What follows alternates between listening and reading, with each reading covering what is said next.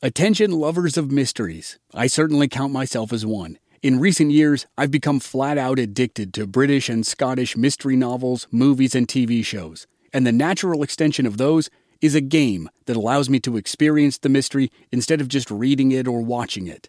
Don your own detective hat in June's Journey, a free, hidden object mobile game that delves into the captivating journey of June Parker a self proclaimed detective on a quest to unravel the mystery surrounding her sister's untimely death. It's set in the glitz and glamour of the roaring 20s, and you play as June, deciphering clues and uncovering secret plots within thousands of beautifully illustrated scenes. New chapters are added to the game each week, and you can personalize and decorate your very own Orchid Island where the story takes place. Download June's Journey on your Android or iOS device or play online via Facebook Games. Your detective journey awaits.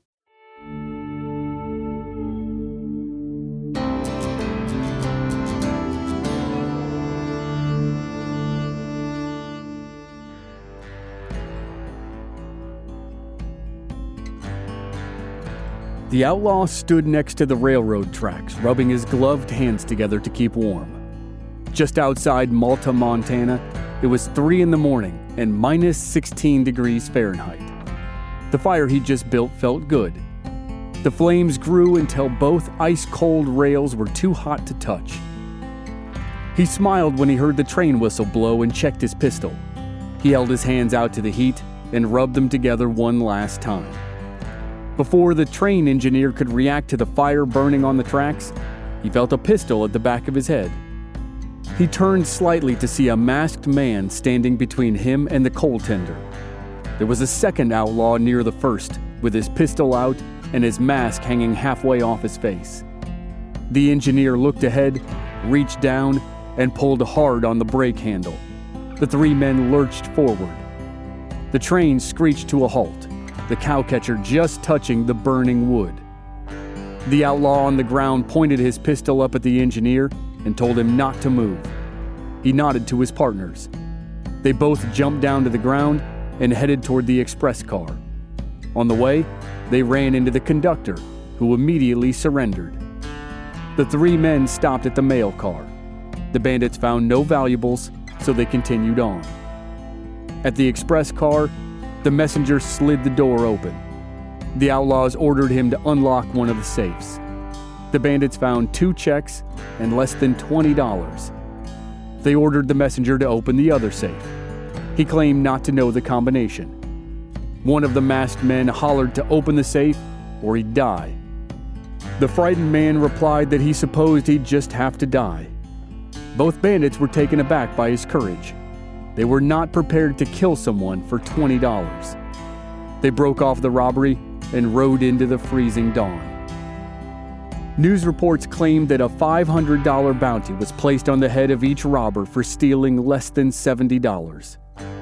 The Sundance Kid's first train robbery was a miserable failure, but it made him a bona fide outlaw.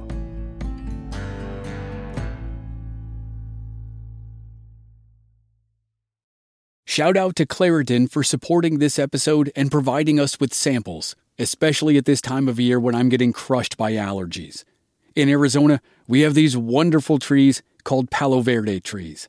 They have yellow flowers that look nice, but produce yellow pollen that makes me cough and sneeze and makes my eyes so itchy I almost can't stand it. Luckily for those of us who live with symptoms of allergies, we can live Claritin Clear with Claritin D. Designed for serious allergy sufferers, Claritin D has two powerful ingredients in just one pill they relieve your allergy symptoms and decongest your nose so you can breathe better. Ready to live life as if you don't have allergies? It's time to live Claritin Clear. Fast and powerful relief is just a quick trip away. Find Claritin D at the pharmacy counter. Ask for Claritin D at your local pharmacy counter. You don't even need a prescription. Go to Claritin.com right now for a discount so you can live Claritin Clear. Use as directed.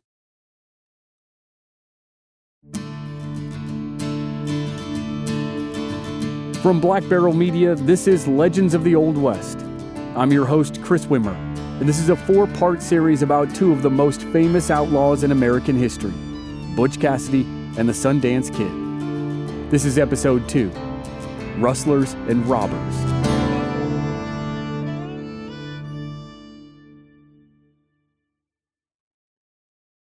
Bob Parker, soon to be alias Butch Cassidy, carried bags full of paper money and gold coins as he and his fellow outlaws Matt Warner and Tom McCarty rode out of Telluride, Colorado. They moved west through the San Miguel Valley. That morning, June 24th, 1889, they had robbed the San Miguel Valley Bank, but they didn't know how hard it was to rob a bank and get away with it. They were about to find out. The first relay of fresh horses was posted at Keystone Hill, not far out of the valley.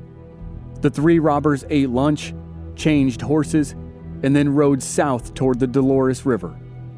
One of Tom McCarty's friends had been paid well to set up four or five stops throughout southwest Utah. Bob Parker would always remember Tom's ingenious getaway strategy, and he used it throughout his career.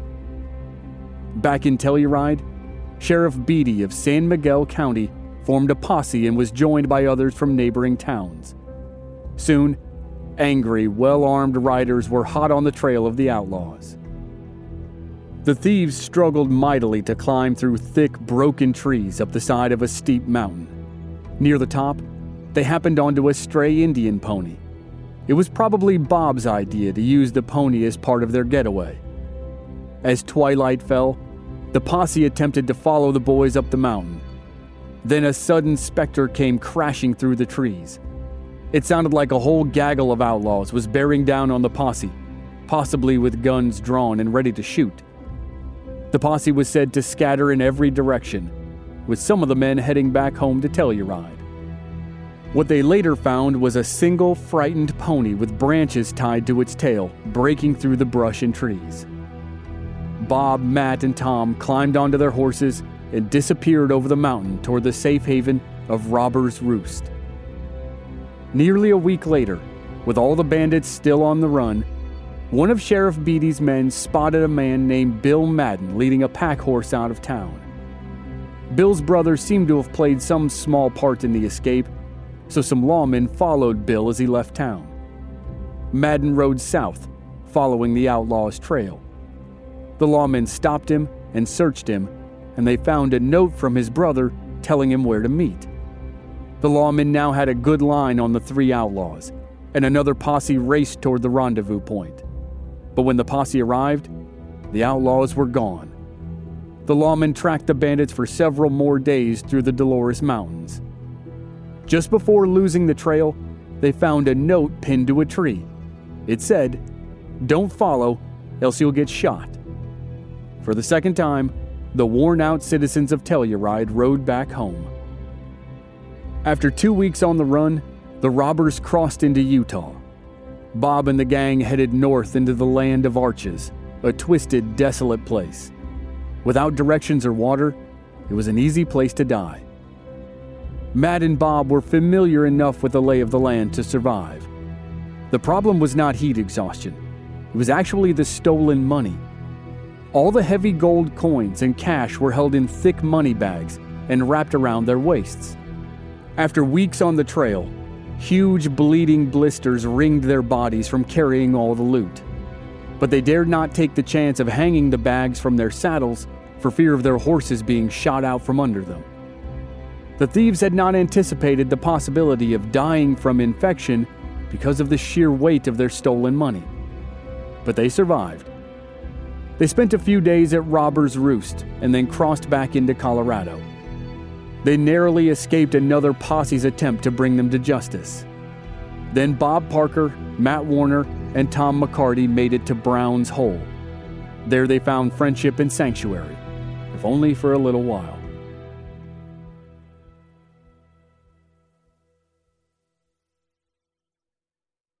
By the late 1890s, the hole in the wall Robber's Roost, and Brown's Hole were names famously known to everyone in the West and in the East. They were dark and dangerous places full of bank robbers and train robbers, cattle rustlers and murderers. They were the hideouts of, among others, a gang called the Wild Bunch. Brown's Hole, later called Brown's Park to soften its reputation, was Bob Parker's favorite haunt. It was located in a valley in the upper northeast corner of Utah that crossed over to the westernmost corner of Colorado. The Green River ran the entire length of the valley. The hole was left abandoned after the beaver pelt industry played out. The Comanche, Blackfoot, and Ute tribes had left years before. By 1870, a few brave folks began to settle there. In some places, the valley floor spread wide with six or more miles of fine grazing land. It was the perfect place for a small time rancher to raise cattle and horses. Brown's Hole also provided a safe sanctuary for outlaws who wanted to disappear.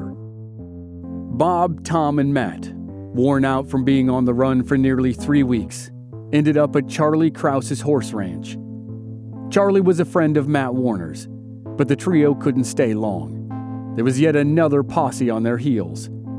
They left Charlie's ranch and headed to Robber's Roost.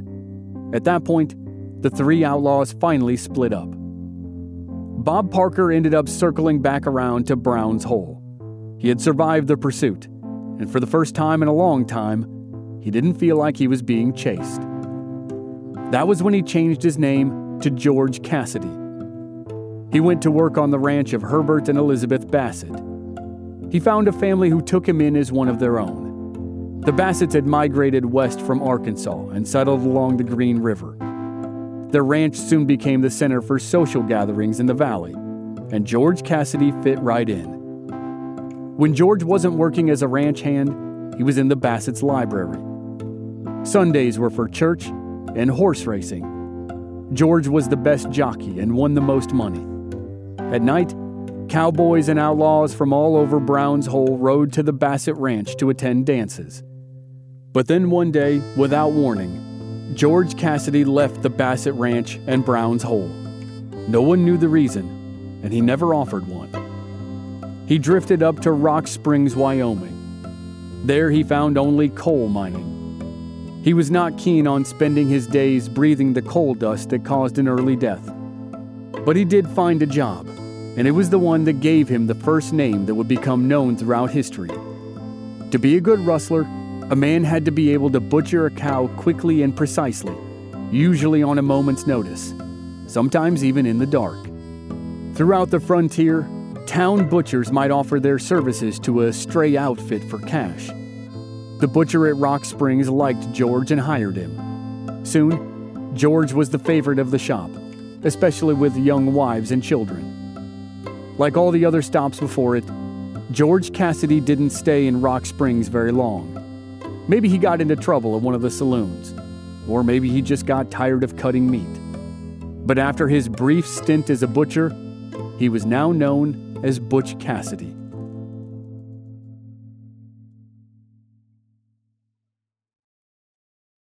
Butch went back to doing what he did best cowboying. He took up with the EA Ranch near Wind River, Wyoming. There he met a young cowboy named Al Hayner. With Butch's share of the stolen money from the bank robbery, the two teamed up and bought property along Horse Creek in the Wind River Basin. They were going to raise the fastest horses in Wyoming. The land was nothing but sand and rock, with a few patches of sagebrush and prairie grass sandwiched between towering mountains. Rainfall was minimal, but when it did rain, the sky dumped bucketfuls and flooded the land. Neighbors were few and far between, and that suited Butch and Al just fine. But like everything in Butch's life, the first attempt at ranching was short. For reasons unknown, Butch Cassidy and Al Hayner abandoned their land. But the changing times brought them back before too long. The great blizzard that had ripped through the region three years earlier had killed tens of thousands of cattle. Many of the huge ranches in Montana were owned by men who lived in England and Scotland. After the big die up, as the destruction was called, the owners decided they needed a new form of ranching. And along came barbed wire. By 1890, barbed wire fences stretched across hundreds of miles of prairie, and the grand sweep of the open range was closed forever. Now, the ranch boss and his cowboys could monitor the animals with relative ease. They could feed them the hay, soy, and various grains that were now being grown by the farmers who had settled the plains. But the fences also contributed to the growing tension in the Powder River Basin. By the summer of 1890, wealthy cattle barons were losing lots of money. Beef prices plummeted due to the fickle tastes of East Coast consumers. Homesteaders closed portions of the land with their barbed wire fences, and cattle rustling still happened on a huge scale. Some cattle barons in Montana began to use fences, but the ones in Wyoming, specifically Johnson County, refused. Most of the cattle that were lost in the Great Blizzard were free range animals that grazed on federal lands. Many Wyoming ranchers wanted to continue that system. But as a consequence, unbranded mavericks and strays roamed free for anyone to claim. And that prompted Butch and Al to start another ranch. They headed to Johnson County, pooled their money, and bought a piece of property along Blue Creek, about 10 miles from Hole in the Wall. As they started stealing, rebranding, and selling cattle, they weren't the only ones pilfering the range. Many other out of work cowboys joined in. This rustlers collective had great success, and the cattle barons decided to take action against the thieves. By that time, the Wyoming Stock Growers Association had become the most powerful organization in all of Wyoming. It consisted of 40 or so of the richest men from the East Coast and beyond. Nothing was decided in the territory without the express consent of the men of the association, and their headquarters was the Cheyenne Club. The building sat in the middle of downtown Cheyenne, and its lavishness was unparalleled. It was three stories high, with a skylit tower and a wraparound porch. The interior was oak and featured two marble staircases. There were reading rooms and smoking rooms downstairs, and six bedrooms upstairs. Dignitaries from across the country traveled to the capital of Wyoming to engage in business and high society activities, legal or otherwise. The parties were legendary affairs, and the attendees dressed in formal attire and served the most expensive food and drink. The entire town knew when these events took place. Afterward, the ranchers and their wives left in horse drawn buggies that rolled past saloons filled with dusty cowboys and homesteaders. The economic gulf between the two classes was staggering. The cattle barons had created their grand lifestyle by selling beef, and they were not about to give up because a few grangers, as they called homesteaders, had claimed their land and rustlers had stolen their cattle. The cattle barons sent for the guns, and a war erupted in Johnson County.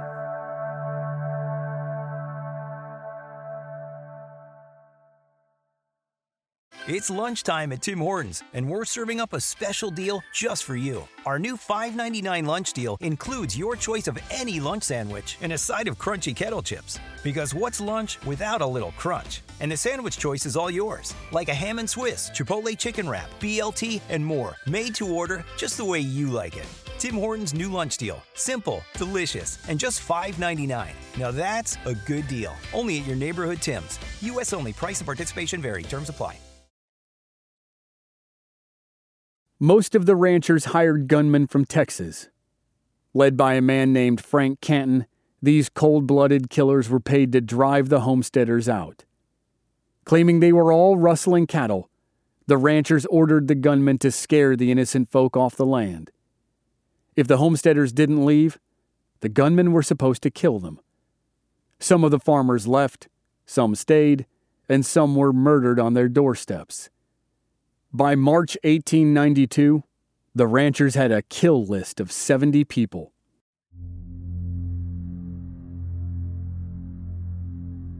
The governor sanctioned the use of 50 armed men to go to Johnson County and find the 70 people on the kill list. A man named Nate Champion topped the list. Champion forced the hired killers into a standoff near the small town of Buffalo, Wyoming. 200 or more homesteaders showed up to fight the gunmen, but Nate and his friend were killed as they tried to escape. After a three day siege, the governor telegraphed U.S. President Benjamin Harrison to intervene using the cavalry. The hired gunmen were taken into custody, but ultimately released. Frank Canton, the leader of the gunmen, went on to become a U.S. Marshal in Oklahoma. Though no one went to jail, it was a huge defeat for the cattle ranchers of Johnson County, Wyoming. Homesteaders and sheep herders eventually took over most of the parceled land and strung it with barbed wire fences. The Great Cheyenne Club lost its radiant luster.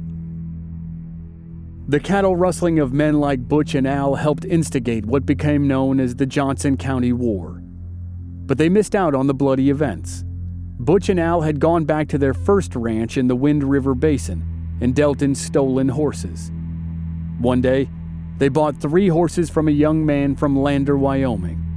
It was a typical transaction, and they didn't ask where the horses came from. Within days, Butch and Al learned that a couple big ranchers were out to get them. It was said the horses were stolen. Butch and Al left their spread at Horse Creek and were back on the run. They wintered outside a town called Auburn in Star Valley near the border of Idaho. They holed up in the cabin of a friend and debated the safety of going back to resume operations at their ranch. That spring, they were too late. A two man posse arrived in Auburn. One was a rancher, the other was a deputy sheriff. In town, they found a girl who ran errands for Butch and Al and persuaded her to take them to the outlaws. Al was caught working on a small sawmill on the property. Butch was snoozing in the cabin when he noticed things outside were awry. The deputy sheriff shouted that he had a warrant for Butch's arrest. Butch hollered back to get to shooting. The deputy burst through the door. He pointed his pistol at Butch's belly and pulled the trigger, but the gun misfired. He kept pulling the trigger until he finally got a shot off that grazed Butch's forehead. The rancher tackled Butch and placed him in handcuffs and shackles. The alleged horse thieves were taken to the town of Lander and thrown in jail to await trial.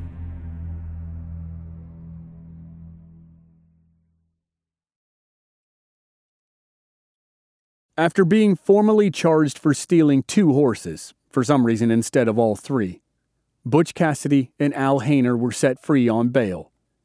The case was delayed for a year because of absent witnesses, so Butch went back to stealing horses and cattle. During this time, it was said that he traveled all the way to San Antonio, Texas to visit a friend. There, he spent a few nights at Fanny Porter's house of ill repute. He met a young girl and was confounded by her youth and innocence. He made arrangements to take her away. As Butch traveled back to Lander, Wyoming, he dropped the girl at the home of a Mormon family in Utah so she could be raised in a righteous way. Some say she was Etta Place, the future girlfriend and common law wife of the Sundance Kid. While Butch was building short lived ranches and diving deeper into the rustling trade, Sundance was a drifting cowboy. He moved around Montana and then up to Canada and then returned to Montana. As the landscape of the West changed with range wars and barbed wire fences, the Sundance Kid slid closer to a life of crime. When he returned to Montana from Canada, he met up with a cowboy he'd known from his time in Colorado, Bill Madden. Three years earlier, Bill and his brother had been connected to Butch Cassidy's escape from several posses after his first bank robbery. Now, Bill Madden was going to help Sundance rob his first train. On a freezing cold night in November 1892, Sundance, Bill Madden, and Harry Bass robbed the Great Northern Railroad in Malta, Montana. Afterward, the law caught up with Bill and Harry and they went to prison. But Sundance narrowly escaped. Sundance was free, but he now carried a $500 price on his head. The bounty remained active for the rest of his life. For a time, he went back to the life of a drifting cowboy. He changed his name to Harry Alonzo, and his primary trade was working with horses. He drifted south to the Little Snake River in Wyoming. He tried to settle into the routines of the ranches, working hard and making friends. But Sundance couldn't stay out of trouble. While he worked at the Beeler Ranch, he got into a scuffle with his boss. The sheriff arrived to take Sundance to jail, but Sundance made a preemptive strike. He hit the sheriff in the face with his handcuffs. The details of what happened next are very murky, but Sundance didn't try to escape after he hit the sheriff. Somehow, he and the sheriff worked it out. No charges were filed against the Sundance Kid. But the sheriff was curious about this drifting cowboy. He sent requests to find out who the young man really was. One such request went to the Pinkerton National Detective Agency, the eye that never sleeps.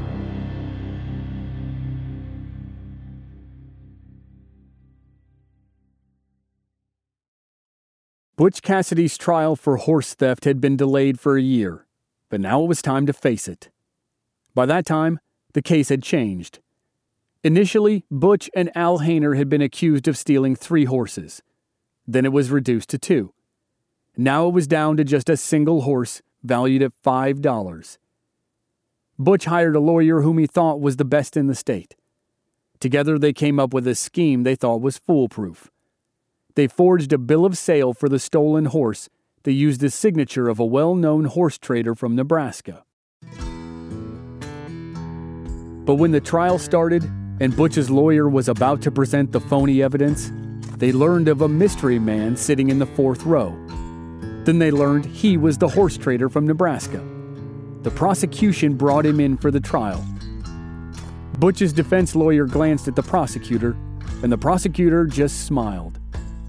The foolproof scheme to use a forged bill of sale was not quite foolproof. The case went to the jury. Since it was a Saturday, the verdict could not be read until Monday. The delay caused the town to go wild. It was said that Butch's old friend Matt Warner and his gang waited outside town to spring Butch from jail. Later that night, the prosecutor was accosted in a stable, but he was able to fight off his attackers. On Monday morning, the verdict was read. Butch's partner Al Hayner was found not guilty, but Butch Cassidy was found guilty. The judge sentenced Butch to two years in the state penitentiary. The defense lawyer was paid with the mortgage of the Horse Creek Ranch, and Al Hayner was never heard from again. The night before Butch went to prison, he asked to be set free for a short while. Somewhat amazingly, the deputy sheriff trusted Butch to return.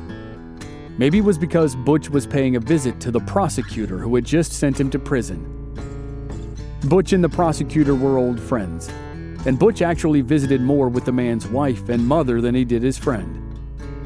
It was said the prosecutor's family never forgave him for pursuing the case, and Butch never forgave him either. Either way, Butch was back in jail by sunup, and then the sheriff took him to the Wyoming State Prison. The warden met Butch and the sheriff at the gate. The warden asked why the prisoner was not wearing leg shackles. Butch said, Honor among thieves, I suppose, and walked into prison.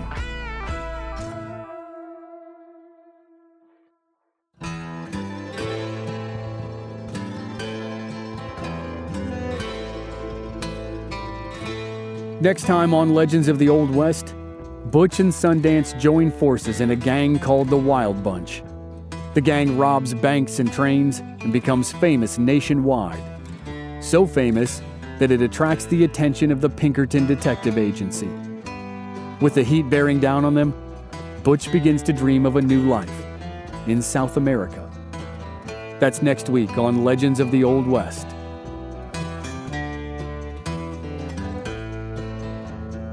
If you're a member of our Black Barrel Plus program, you already have access to the full season. If you're not a member, you can sign up now through the link in the show notes or on our website, blackbarrelmedia.com. Members receive access to each new season in its entirety one week before the season begins for the general public. And members receive exclusive bonus episodes. Sign up today for just $5 per month.